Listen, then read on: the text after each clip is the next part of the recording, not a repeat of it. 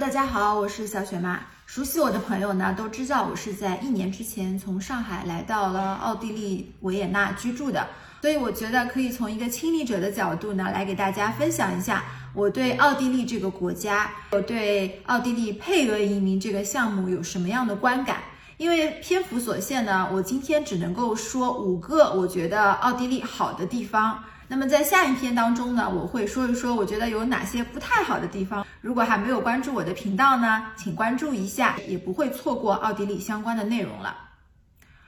那么奥地利配额移民呢，它每年只有四百多个名额，放到全球去抢，可想而知呢，这个配额是很难抢到的。在来之前呢，你一定要考虑清楚了。如果你觉得这五个点像我一样，你觉得比较适合你、比较吸引你的话呢，那你可以考虑来奥地利。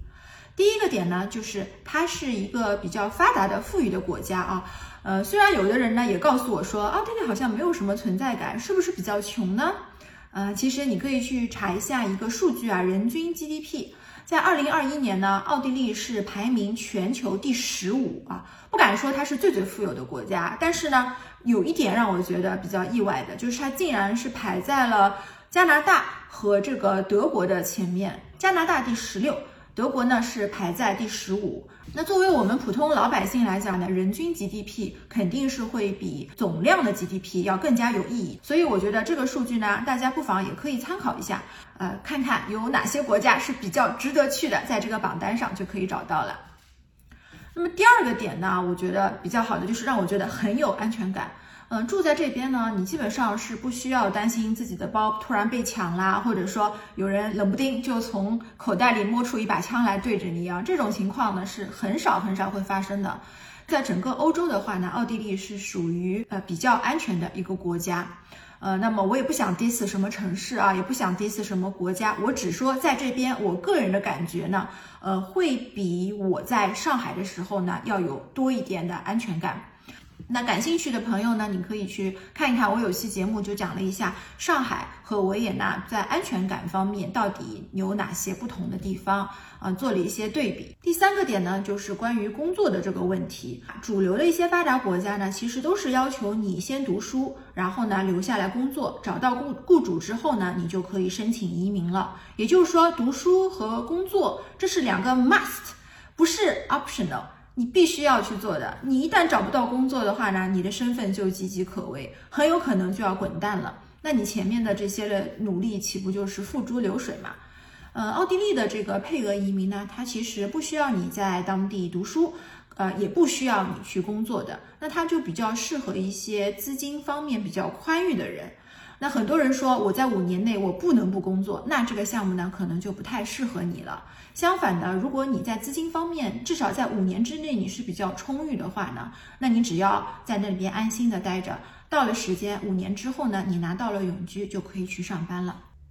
第四个我觉得比较好，也是特别特别重要的地方呢，就是它的房价其实还是比较的低的。当然了，我们要说比较高或者比较低，你肯定先要有一个基准嘛。那作为我来讲呢，我是从上海出来的，其他地方我也不了解，我只能跟我的城市上海相比了。那上海的一个市中心的房价呢，一下基本上都是在二十万、三十万这个区间了啊。那在一些比较远郊的地方呢，可能还会有五万左右。是五到十万这样的这种房价的水平。那反观奥地利，我现在所在的城市维也纳呢，它的这个市中心最最市中心的地方，可以说是上海的内环内吧啊，也就是茜茜公主曾经居住的皇宫所在的这个区域，叫一区。那它的房价呢是在一万七千欧左右一平米，那折合人民币呢就是在十二万左右一平。那相对于上海魔都来讲的话呢，大概只只有这个同地段的一半的价格，甚至都不到。所以说呢，呃，同样的钱，你可能在上海你只能买个五十平，你来到了维也纳呢，能够在比较好的地段买一百平的房子。对于我这种普通人来讲，我觉得还是比较有吸引力的。那最后最后呢，第五点，我觉得呃，就是关于这个人生是要卷还是要躺平的这个问题，其实。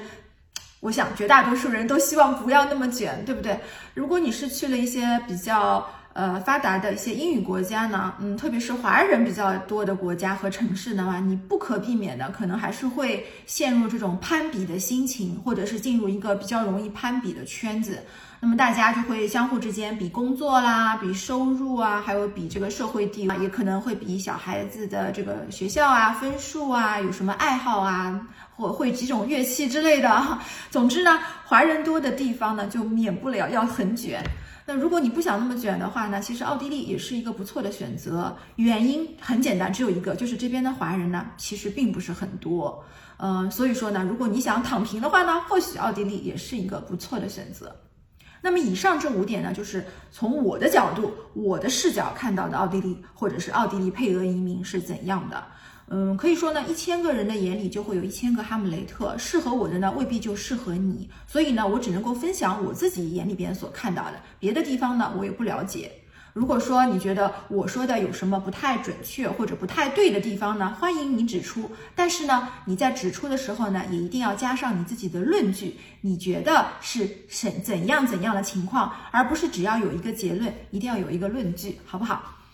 好的，那么今天呢，小雪妈就说了一下五个我觉得奥地利比较优秀的地方。在下一期节目当中呢，我要说一说我觉得不太好的地方是什么。所以呢，不同于绝大多数的中介，只说好的不说差的，两方面呢，我觉得都要平衡一下，这样子呢，才能够呃帮助你在移民之前要做这么重大的一个移民的决定之前呢，能够有一个非常全面的客观的一个认识。好啦，欢迎你关注我的频道。那么我们下期节目再聊喽，拜拜。